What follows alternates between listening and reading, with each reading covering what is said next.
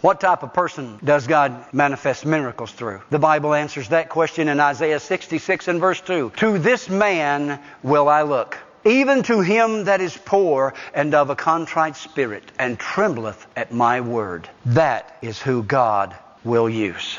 I want to ask you, are you that kind of a person? Am I that kind of a person?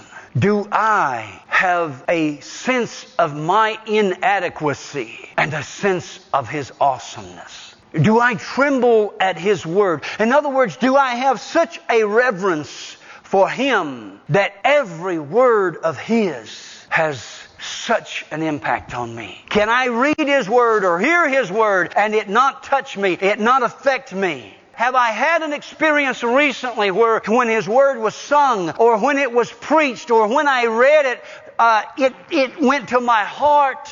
Or have I become calloused and the Word of God no longer is meat and precious to me? That's the first indication that you are backsliding. Wake up. It's a slippery slope from there. When you no longer crack that book, when you no longer study, when you no longer have a hunger for the Word of God, you are on a slippery slope. And from there, you will start missing church. And some of you, bless your little hearts, you only need church twice a year.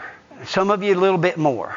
Some of you, I don't see you, you know, I see some of you today. I probably won't see you again for another six months or three months or something. Bless your little hearts. I'm praying for you that you'll wake up and realize you, the Word of God is not precious to you like it used to be. You know what? It's easy to backslide. It's easy to go back on God. It's easy to wind up in a situation where you wake up one day and say, Oh my God, what have I done? And you make a stupid decision. And when you make that stupid decision and you do that stupid thing and then you go back to God and you say, God, why did you let me do this? God says, because I love you. Because I love you. It's an amazing thing that this great God that we serve will let us make a mistake because you're not a robot. He's not going to control you mechanically. He's going to allow you to make decisions using the resources that you have. And what are the resources you have? You have the Word of God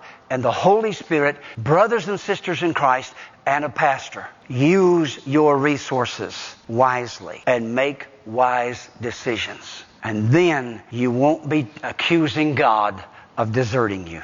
God deserts no man. He will stay with you all the way to the cross and beyond. Would you stand with me this morning?